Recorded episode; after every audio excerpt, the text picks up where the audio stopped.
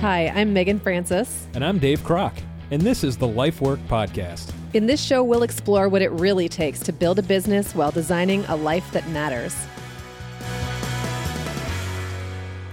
If you've got great ideas but feel like your efforts at creating or marketing products aren't getting you the results you want, you need to listen to today's interview with Tara Gentile. As a business strategist and creator of Quiet Power Strategy, Tara specializes in helping entrepreneurs tap into their unique strengths to create thriving businesses that feel authentic and deliver real value. In episode 13 of Life Work, Tara and I discuss everything from creating a content strategy that sells to turning your business into a cash machine. Listen to find out how to create a cohesive strategy that helps you get more results without working harder. On this episode of Life Work. Hey, Tara, thanks so much for being on the show. Absolutely. Thanks for having me. So, I, as I said in the intro, I have been following your work for some time now. And I, I think the first thing that really um, attracted me to your, your content and your, your sort of whole online presence was this idea of quiet power. So, I think that's a really good place to start. Can you describe your quiet power strategy um, to listeners, what that actually means? Sure. Um, and I think the first thing to say about that is that when I say quiet, I don't necessarily, or I don't mean shy mm. or, um, you know, playing small or even necessarily introverted, um, although I am that. yeah. Um, to me, quiet power is those things about certain people or about certain brands that make them irresistible, that make them unique, that make them really stand out, even when the market is overwhelming or crowded. And what quiet power strategy really is is not only understanding what those bits and pieces are about you your values your philosophy just your general attitude the way you carry yourself the way your brand relates to other people uh, but it's not so it's not just understanding it but it's really about utilizing it in every aspect of your business. So not just your brand but your products your marketing, your content, uh, your your internal communications, the way you build your team, and really using those things to guide the trajectory of your business across the board, so that everything you do helps you stand out in the marketplace more, so that you don't have to shout, so that you don't have to be a part of the noise, and so that you don't have to do all the the things that you know businessy wise that you know you don't want to do yeah. um all those things like you know people say i don't want to be salesy i don't want to be you know marketing is icky. Like i don't believe that. I believe that when you know you know what your quiet power is and you use that as a strategy for guiding your business all of those things can feel authentic they can feel fun uh, and they can feel really powerful both for you and for your audience. So I, I know that I've um, read some of your blog posts before where you've talked about, um, you know, the idea that people want to buy. Everybody yeah. wants to buy things, and we're we're set up to do that. Actually, so talk a little bit about that. Like this this idea that we are so afraid of selling, but really uh, that is what people expect. So maybe turning that on its head a little bit. Yeah. So I love to buy things. I right. mean, I am a I am a consumer consumer. You know, I I love to buy things, and I think almost across the board, people love to buy things too. Um, you know, and I don't think it's just a product of our, you know, sure, our hyper consumerist society. I think it's that you know we like um, purchasing things, the things that we purchase, you know, they say something about who we are, yeah. right? And I think it's great to be mindful about that. And I think it's great to use your values to guide your buying decisions. But at the end of the day, acquiring something new, uh, especially if it's meaningful to you, is a lot of fun. And so we love to buy things. What we don't like is to be sold to. Mm. And as marketers and salespeople and entrepreneurs, that's the key distinction to keep in mind is that people like to buy, but they don't like to be sold to. And so if we can make the process of selling, uh, instead of it being about you know converting somebody mm-hmm. or convincing somebody to buy if we can present it more as the right opportunity for them at the right time for the right reasons then we can be uh, you know there's a it doesn't have to be that kind of icky like i'm going to get you to do this kind of kind of tactic. Um, i'm actually reading um, the a, a, book right now all about persuasion. And um, you know there it's some of the tactics from this book have certainly been used to create those feelings of um, uh, you know those those those feelings of well i i need to buy this yeah. but i don't know why right um, and that's not at all what i'm talking about what i'm talking about is as salespeople and marketers uh, simply presenting your work in a way that really makes it look like a great opportunity to buy instead of something that you have to do for weird or unnatural reasons. yeah. Well, and laying the path out. So it's not like I'm compelled to buy this thing, but I don't know why, but a very clear, like, oh, I know exactly why I need this and therefore, you know, it's the right move you know? Exactly exactly. Yeah. brian clark talks about content marketing as being a process of educating your buyers um, and teaching them what they need to learn in the process towards buying right? So it's not just putting out valuable content although that's important but it's really about thinking what questions do i need to answer for someone to put them in the best position to buy? Um, and i think if you can think of your marketing and your sales as really being empowering to people, mm. um, giving them the tools that they need to make a really good decision for them, then that to me is a like that's a really fun way to approach sales. And it's not just empowering for the customer, but it's empowering for us as marketers as well, because we don't have to worry about convincing or converting people that we d- that don't want to buy. All we need to do is create the right circumstances for the right people to buy. So there's an emotional component to this as well. I, I, think like when someone connects with you as a person or you as a brand, um, that job becomes that much easier.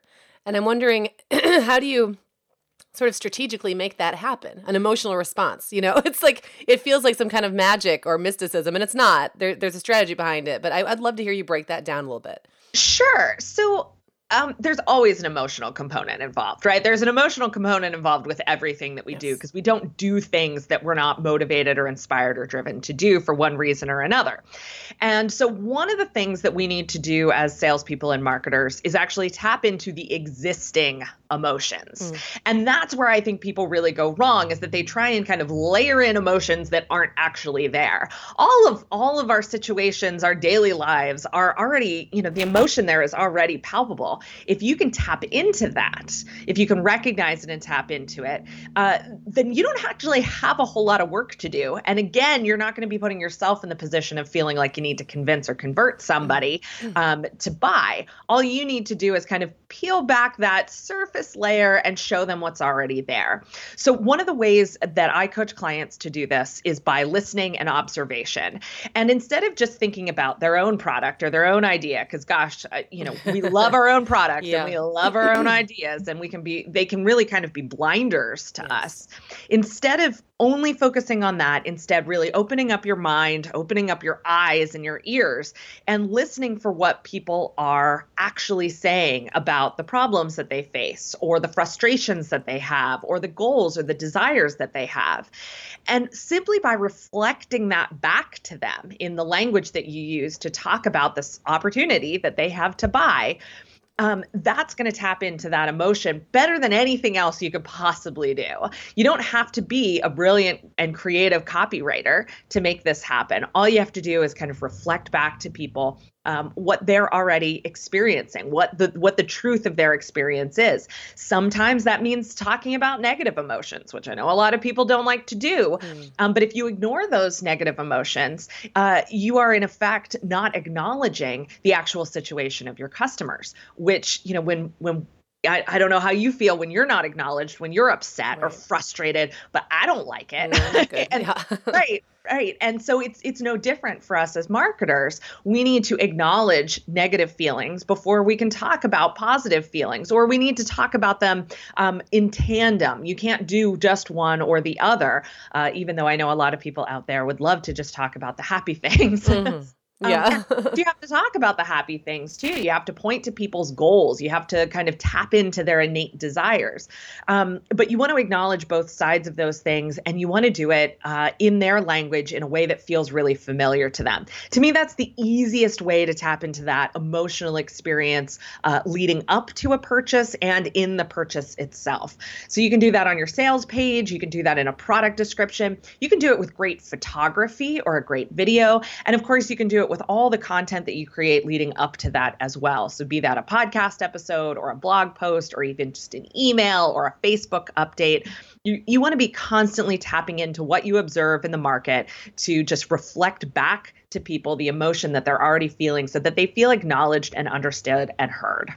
You know, I think that there is a real, um, I'm going to use the word problem because for me, it was a problem for years among creative people where they want to they eh, like you what you've been saying kind of create too much work for themselves because they really want to be original and have original ideas and original thoughts and original products and services and offerings and I remember I was um, a mom blogger for years, and it would make me crazy because I would spend all this time trying to come up with some really original idea. And then I would see people who basically said the most obvious things to me were the ones who got the most response.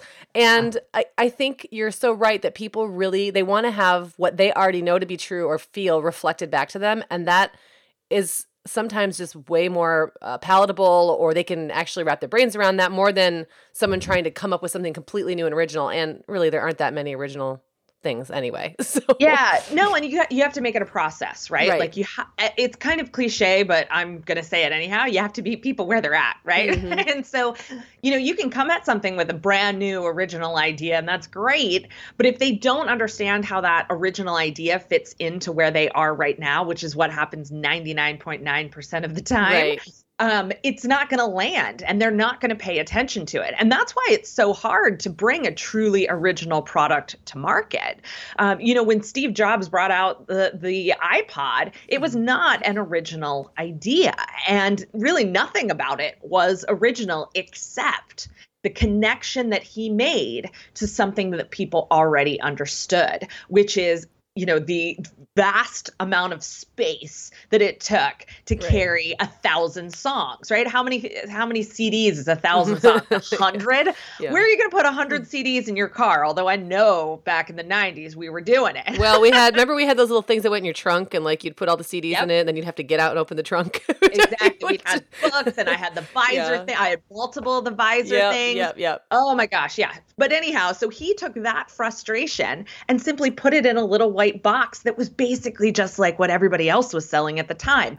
What product caught on? The iPod. We don't even talk about the other no. the other things. And that's why original ideas are while they're wonderful, um, they're often just sort of lost out in no man's land. And so it's not about kind of repeating what's already out there um, or you know regurgitating what someone else has created, but it is about finding connections between original ideas or you know novel ideas and what people are already familiar with that's the real key to marketing and to sales and even to just having your brand understood out there in the wild as well so let break this down for me a little bit, if you don't mind. Um, if you're working with as a strategist with a business and they've got a great idea, um, and and you've kind of vetted the idea and you think it's you know ready for market and that kind of thing, how do you walk do you walk them backward to the beginning of educating? And i guess i'm talking about the content piece the reaching out to the audience yeah. piece.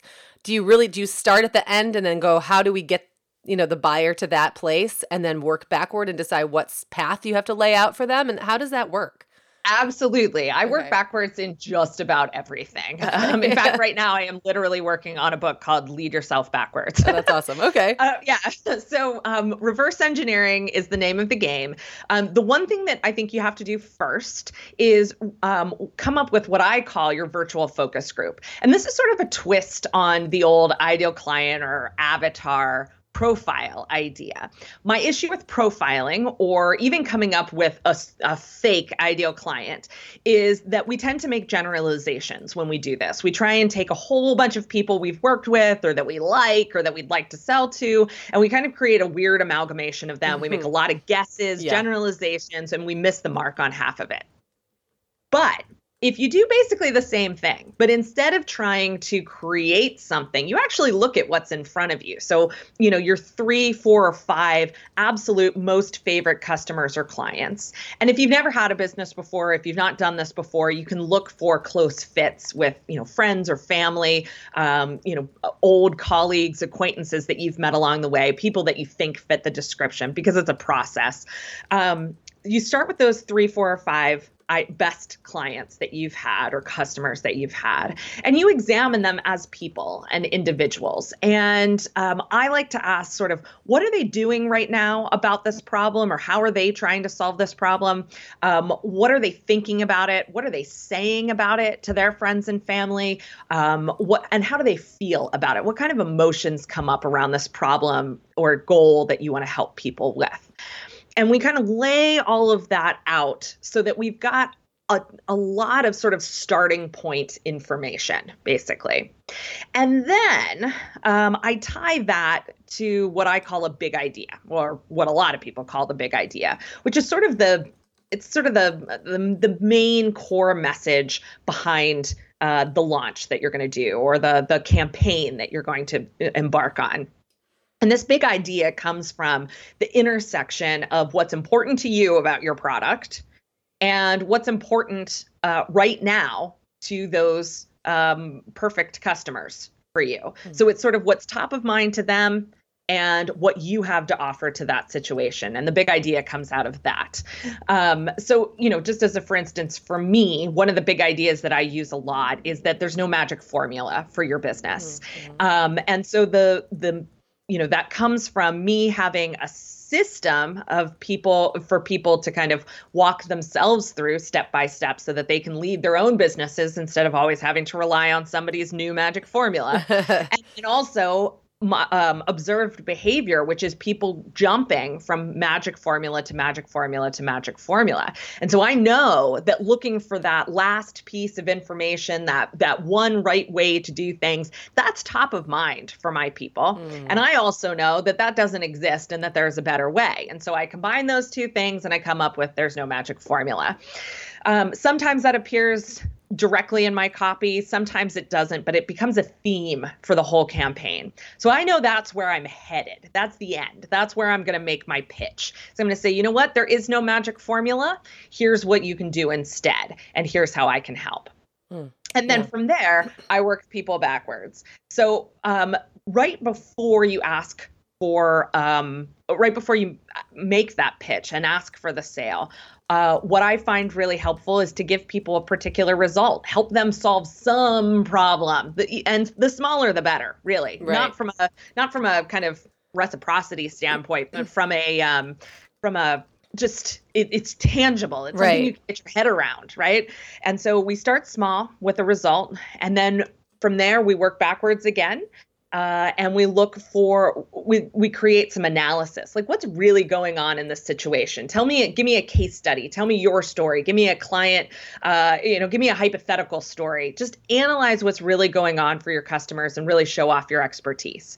Before that then i look at a goal because people want to know what they're really aiming for. They may have some goal in mind. What I find is that my clients generally have a more concrete and often better goal in mind. And so I like them to really paint that picture and also kind of tie that back into the theme, the big idea. And then at the the very starting point of this campaign is getting something that's going to really challenge them challenge a misconception bust an assumption that they have uh, and really grab their attention. And so that's kind of the theme of the first piece of content that i would put out in a campaign. So then from start to finish it's uh, grabbing their attention by busting a misconception or assumption, expanding their vision so that uh, they know exactly what their goal is and they feel they kind of feel the momentum of where you're starting to take them. Uh, part three is looking uh, creating some analysis, going deep into a case study or your sto- story, and really showing what's going on and how your expertise and how your perspective can change things for people. And then finally, giving them a really concrete result and an example of exactly what you were talking about in one of those case studies or that analysis. And then finally, you can bring everything back to that core idea and make your pitch. Okay. Yeah. Wow. That's it's really good to hear it all broken down. And I've, you know, I've definitely, like I said, I've been watching your your emails, and they're very, it's very effective. And sometimes, excuse me, sometimes, um, you know, there's certain. I'm sure you sign up for a bunch of emails and then and then unsubscribe if you're like me. and then there's sometimes there's one that's just that standout, and every now and then you're like, why do I open this one and not the other ones, and why do I actually read them all the way through to the end, and then why do I click that link? And it's it's cool to hear it kind of broken out that way. Um, that's very strategic. Um, so in one of those emails one time you said that a business should be a cash machine. And yeah. I would love to hear you cuz that sounds like bringing all the elements together. Um, so can you just describe what that looks like and how it's different from what a lot of business owners might be doing? Yes, I would love to talk about that. So, really, what I'm talking about with your business should be a cash machine is akin to this idea of the business model. But people generally don't understand business models. Um, and that's because there's a lot of very um, almost esoteric yeah. kind of thinking around how this is actually constructed. There's a great book called Business Model Generation if people actually want to get into that and finally understand what a business model actually means. Uh, at the core, a business model is how you create, deliver, and exchange value. Um, and there is no, you know, there's no. You mentioned you were a mom blogger before. There is no mom blogger business model. No, there is I haven't no found one. right. There is no photographer business model. There is no even SaaS, you know, software as a service mm-hmm. business model. Um, you have to generate a business model. That's why the book is called Business Model Generation. You have to generate a business model that's specific to your business based on who your customers are and where you want to be in the market. So that's really hard to explain quickly. yeah, I can imagine. Fami- yeah, what we're more familiar with are machines, hmm. uh, and you know, and just you know, even simple machines, just a couple of gears, right? And what a machine really is is a system of pieces that produce a particular result, and that's what your business should be. It should be a system of pieces that create a particular result for you as the business owner, that's producing cash. Yeah. that's making money. It's putting wealth into your nest egg. That's what it's all about. Or, you know, if you're a public company, it's for your shareholders. But I think we're all talking to private entities here. So yes. um, it's for you. And that's good. That's okay. That's and that's actually that's what we want, right? Um, it's sometimes we don't like to talk about it, but it's what we want. So um, what what a lot of people are doing with their businesses are, are they're kind of creating they're creating one piece of value over here and asking for an exchange, a transaction, a sale. Then they're creating another piece of value over there, and then another one over this way, mm. and another one over that way. And they're all very separate. They don't have any connection to each other. They only have a loose connection to the brand. And there's lots of reasons we do this. One of the reasons is is that we don't plan uh, far enough and ahead, uh, far enough ahead, and so we are kind of constantly falling a little short of where we'd like to be, whether mm. that's a growth curve or whether that's just you know paying your bills every month. Um, and so when we're constantly falling short, we tend to close that with stop gaps, and so these different offers become different stop gaps and that is not a system it's not a machine mm. uh, another reason we do it is because we follow the very good advice that is you know if your people are asking for something if they have a particular problem you should fix that problem you should create something to help them well that's great but it also has to fit into your machine or what you're going to end up with is 20 different offers 20 different products yeah. or services that mean nothing to each other and nothing to your customers. They don't know where to go and they don't buy out of analysis paralysis and overwhelm um, and so those are kind of the two big problems and and sort of what what it generally looks like, especially like with freelancers mm. and and solo entrepreneurs and um, you know people who haven't kind of gotten to that planning stage yet. Yeah. And so what we do with clients is we actually have them lay out all of the different pieces that they want to create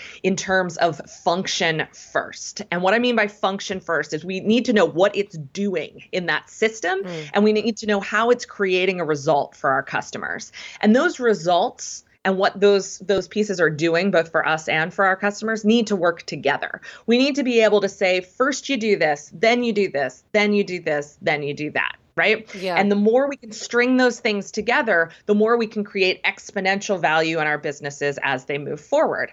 What it also means is that then when you go to create a piece of content, you write a new blog post, you do a new podcast episode, you highlight one particular piece of that machine, you can actually create results throughout the entire machine, right? Because mm somebody might want to buy that one gear that you were talking about that day, but somebody else is intrigued by that gear, but they go looking for something else, right? Or they f- figure out that they're on a different part of the journey with you, and so they discover a new product, or they they start paying attention in a different way, and they they realize that you know they're not r- quite ready for that product yet, so they buy something earlier on in your journey and there's you know there's lots of different ways to approach it but that's that's kind of how we do it.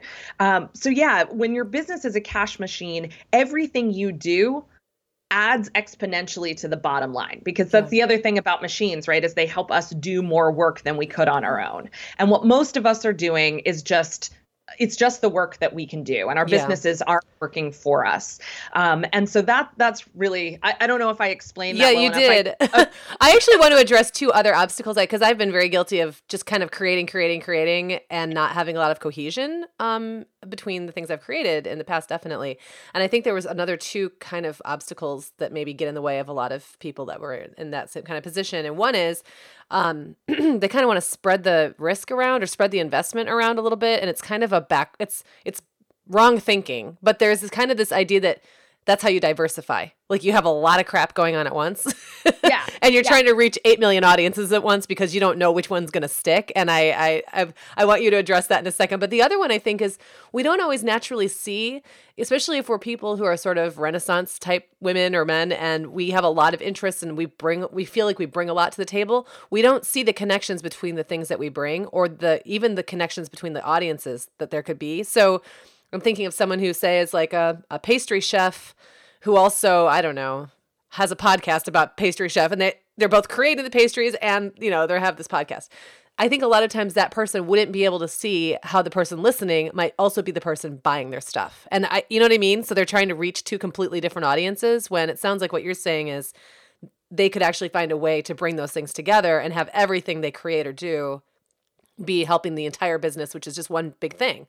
So yeah, okay, yeah. I don't know if I said um, that right, but I think so, and I, I, think I know what you mean, and I totally agree. Um, there are way too many people trying to do way too many different things right. out there, and I agree that it's uh, largely about kind of spreading out that risk and and waiting to see what really sticks. Uh, and the problem with that is that when we're constantly creating, we don't ever give what we're creating enough time to actually yeah. take hold. Yeah. Um, so, for instance, uh, I know everyone out there wants to, you know, not everyone, but a lot of people out there want to kind of uh, emulate those giant launches that that Pete's thought leaders. Uh, yes. kind of in the online marketing space do right yeah. um, what they don't realize is there's there's a lot of work that goes into a, a, launch like that or a product like that um, and you know a segment of a business like that.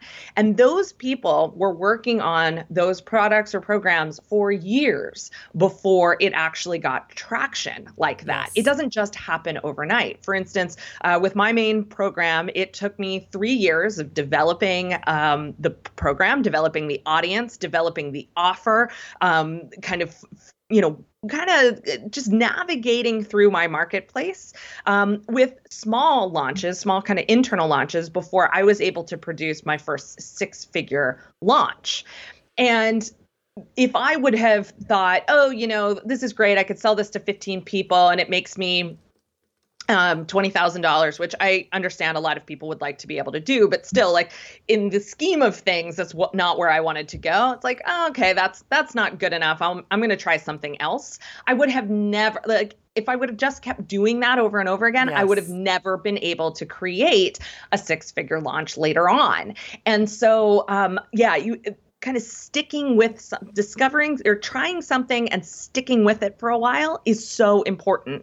Um, I, you know, just as sort of like a baseline for this, I advise people to go through at least three campaigns with a particular product or service before they decide that's not working. Um, because what what happens is they do one, the early adopters buy it, and that's great, and so they feel good about it. They do a second one, nobody buys it, and they think, oh, this I just wasted my life and I guess I need to try something new. But what they don't realize is that in that third launch, often this whole new crop of customers mm. come out mm-hmm. um, and you can find traction for something that you might have otherwise thrown in the garbage.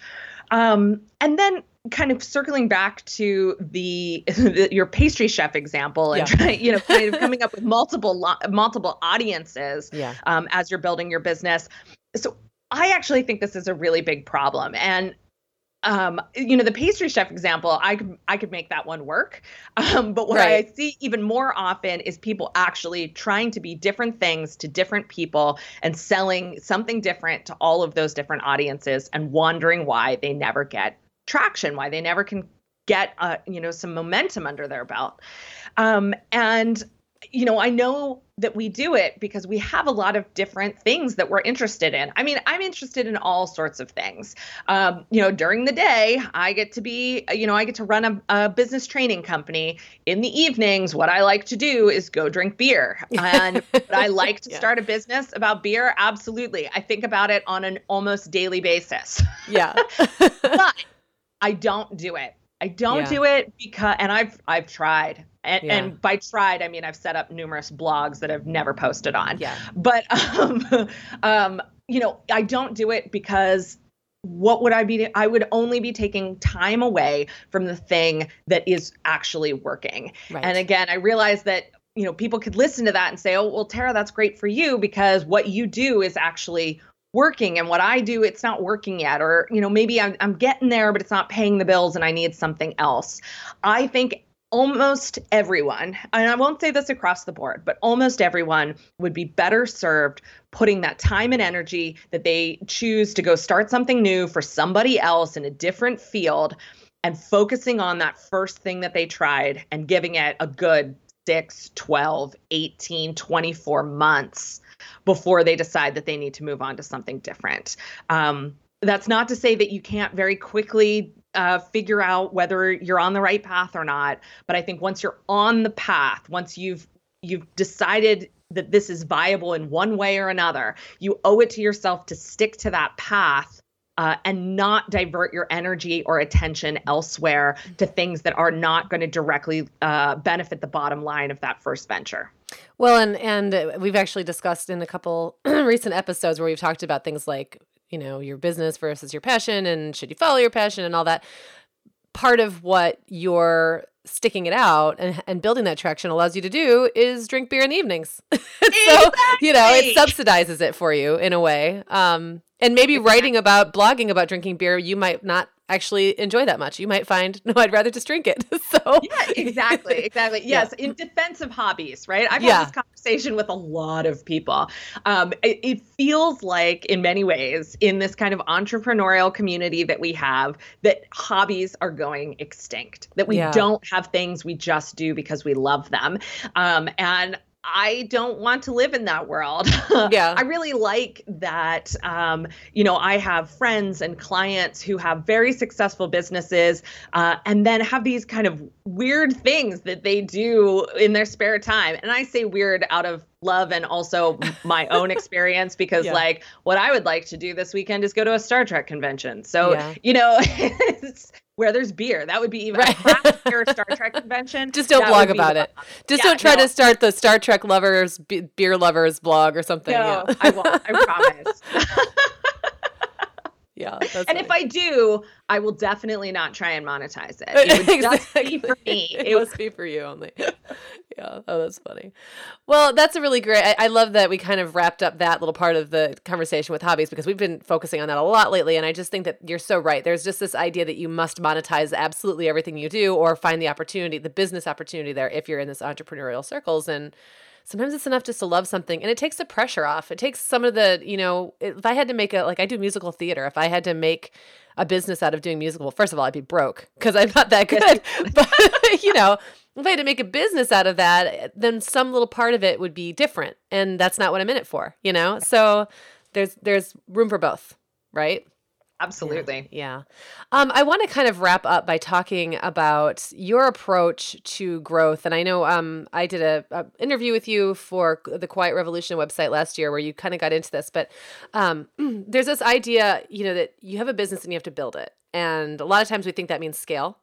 Um, and so what we assume is that it means like more people, more people the better. Like the more people we can reach, the bigger the audience that we can get to, um, the more successful will ultimately be. And that model does not work for me. And I find that it doesn't work for a lot of people. Um, it's it's you know it feels very nebulous it feels impersonal and so you've got you know you have an approach you talk about where you're really focusing on depth instead of breadth and i would love for you to you know talk about that a little bit and how that actually works for you and, and how it's possible to grow without scaling yeah absolutely i love this conversation because it is just it's so much less expensive to, to grow yes. deep um, and also i think it can be it is so much more rewarding in a lot of different ways and you know i want to say that i'm all about growing in terms of scale as well um, and it's it's a goal that i have for mm-hmm. my business and at the same time depth is the number one value um, that I have for our business, um, and it's the number one value that most of my clients do as well. And so they they kind of fall into this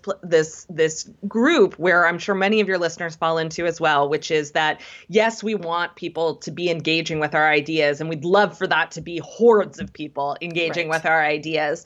But when it comes to the people that we work with, when it comes to the people who are who are paying our bills uh, and who are helping our business grow, we want to help them not just at a surface level, but as deeply and completely as possible. Uh, and I, I this opportunity, um, I think, is just phenomenal um, in in today's marketplace, and I think that you know, for us as people, it is phenomenal. I just I love it. Um, and actually, another person, another resource, and it might be another great guest for your podcast, um, is Charlie Gilkey. Um, and Charlie Gilkey opened up um, the Quiet Power Strategy Summit that we did uh, a couple of uh, a month ago now, um, a little over a month ago. I can't believe that. Um, with by talking about um, you know the number of people that you can heat around a fire okay and and thinking about how like if you put a thousand people around a fire like sure some of the people at the front, maybe in the middle are going to feel some warmth, but right. really not a lot of people are getting a lot out of this fire that you've built. But instead, if you build a fire and you sit close to it and there's a small group there, they can truly get warm and feel comfortable and develop relationships and really experience it for all that it has to offer. And that's a much more valuable experience for those people. Yeah. Um, and I loved that imagery and I loved what it what it said kind of about our businesses as well is that we basically put the same amount of energy into building that fire, right? Yeah. Um, the the issue uh, becomes is that then when we try and gather more people around the fire, we're putting tons and tons of energy into getting people not so warm. Whereas yeah. you you could just put energy into that small group of people and um, and kind of over time uh, have them help you create the value that you need to make your business sustainable and not even just sustainable, but to truly grow and become a, a wealth center for you. Yeah. Um, so let me talk about what this specifically means because it's it perfectly ties into the cash machine idea. Um, and so I meant I've talked about the business model or the cash machine. I've talked about the virtual focus group, but the piece that I have left out to this point that's directly relative to this is what I call the customer journey journey. It's a little bit different than than the buyer's journey that's yeah. that you may be associated with because to me, I'm looking at how does your customer evolve and change over time? Not just how are they moving through your offers or how are they moving through the process of becoming going from aware to being an advocate for your business, but really what are the changes that they're going to experience in relationship to you and your business? What new questions are they going to ask? What new goals are they going to uncover? What new frustrations are they going to come up with? And the more of those things that we can help people solve or uh, you know questions that we can answer over time, then the more value we're creating for those people and the more value they'll be willing to exchange with us. And so these the, all of those different touch points on that journey become the different offers in your business model and they become the way that you you create or attract loyal customers over time who can help you grow in terms of revenue and profit and sustainability, but without going wide and only helping people solve one particular problem. Does that make sense? Yeah, absolutely. And and what, you know, I'm sure Charlie probably went into this, but what I immediately thought of is after you that those really warm people leave the fire, they think that felt really good. I'm going to start my own fire and I'm going to bring my friends to the fire and then maybe I'm going to mention the fact that I had this great fire last week with Tara or whatever. Exactly. So yes, so you can have maybe the maybe the um, you know, the summary is you can have both, but if you start by focusing on depth, then the breadth becomes more valuable, easier. I mean, it just seems more seamless. I don't know, like because then it's not just you doing all the work. Yeah, that is the exact experience I have had in my business, and it's the experience that lots of my other clients have had as well. Um, you know, my business started very much. I'm going to serve uh, a number, you know, a small number of people in a one-on-one capacity, and there were things that I did that could scale, but the vast majority of my revenue was coming from you know, intimate, long term work with clients. And the more that fire grew and warmed people up and got results, mm-hmm. then naturally the, the wider my business got and the bigger my reputation got and the more credibility I had in the market. And that then allowed me to create other ways to scale. But even as we scale, we're focused on the depth of the experience and really recreating um, what I do one to one with a client in a one to many model. But yeah. the only way you can figure that, you can't just, you can't guess at that, right? Yeah. The only way you can figure that out is by actually doing that deep work first. Yeah. Um, and that's not to say that you can't build a business to scale right out of the gate. But if if you have a value for depth and transformation and um, and and intimacy in your business, you are not going to create scale right away. Um, you're going to create uh, leverage and you're mm-hmm. going to create growth by going deeper and longer term and more transformative with each one of your clients. So when and and I can hear the the person who um it, who that speaks to saying that's great that's exactly the way I want to run my business. However, then how do I make a living? How do I make this business profitable? And I guess that's where smart pricing comes into play. But I feel like pricing is one of those things and I know that's a big topic to get into in, you know, the few minutes we have left, but um I guess I would love to hear, you know, your nutshell approach to at some point it starts to feel like you're making stuff up because you know that there's people doing exactly what you do and they're doing it for nothing and there's people doing what you do and they're doing it for a lot and it's really difficult especially at the beginning to figure out where you fit and i'm kind of wondering like how how do you advise people to do that like how do you how do you come up with pricing that works on this depth model before you've also got the width involved yeah so there's there's a lot. Uh, there is yeah. a lot that I have to say about this, but let me tell you, let me give you the quick, quick rundown. Sure. Um, and pricing is a huge piece of this puzzle and there's one other piece that i'll, I'll talk very quickly about too but for pricing um, it's all about results mm-hmm. so you have to be able to get a particular set of results that people are willing to pay for once you can get those results for people you can charge whatever the market rate is. Yeah. Um, and the market rate is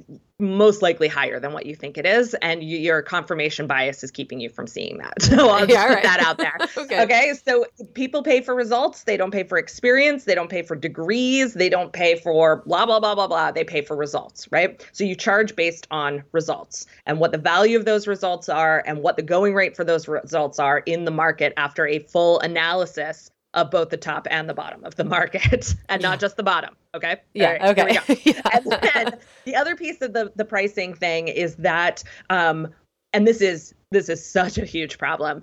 People price their work based on what they need just to pay their bills. Yeah. And yeah. that is a huge problem. yeah. Um, so you need to your your pricing has to have a number of different things involved with it. First and foremost, you need to separate labor from profit.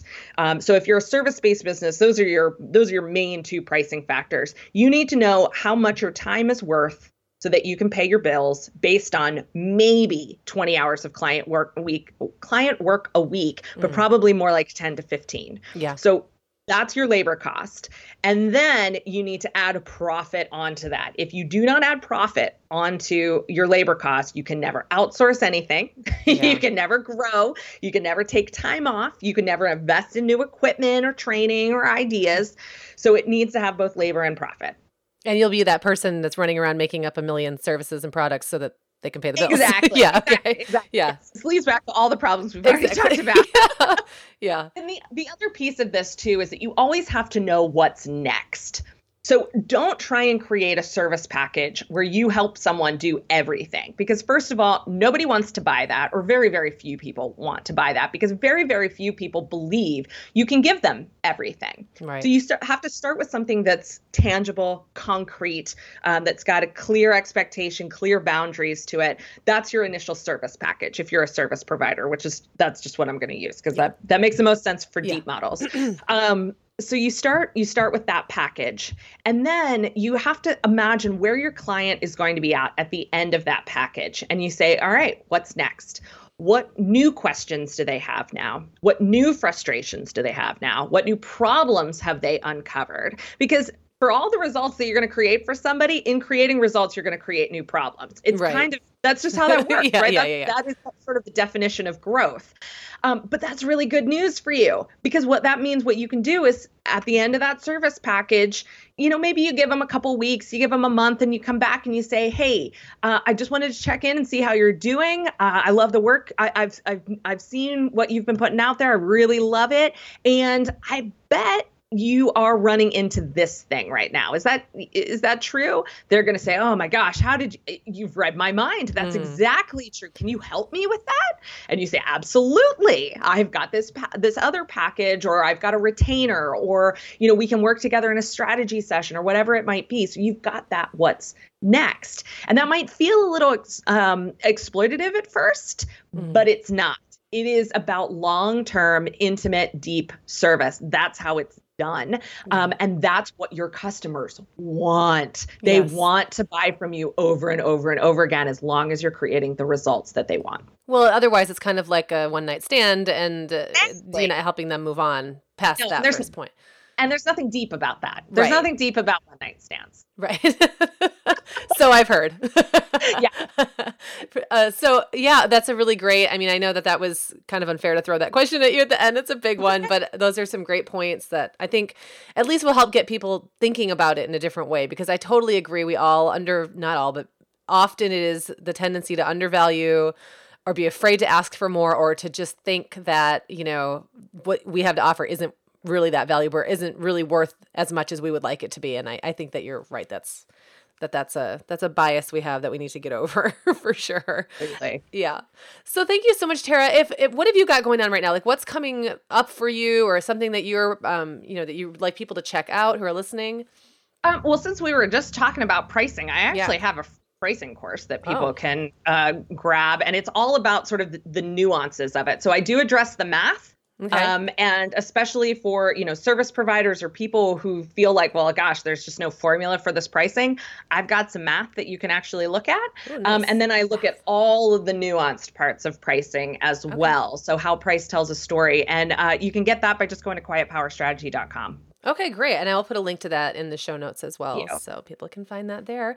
And obviously, um, is Quiet Power uh, Strategy.com the site people, sh- I mean, I know you also have TaraGentile.com um, as well. So I'll put all those, I'll put all that stuff in there in the show notes. Um, well, great. Thank you so much. This has really been very enlightening conversation. Um, I love this idea that you you can you can selling is really just about giving people what they need, and that really kind of sums it up, right? I mean, it's it's it's everyone everyone really needs. Um, if you if you create something people need, then they're going to feel good about buying it from you, and so there's no reason to feel skittish about that. Absolutely. Thanks so much, Tara. It's been great having you on. Have a great day. Thanks. Thanks for listening to the Life Work Podcast. Build your business and design your life with us every day, Monday through Friday. And find us at lifeworkpodcast.com.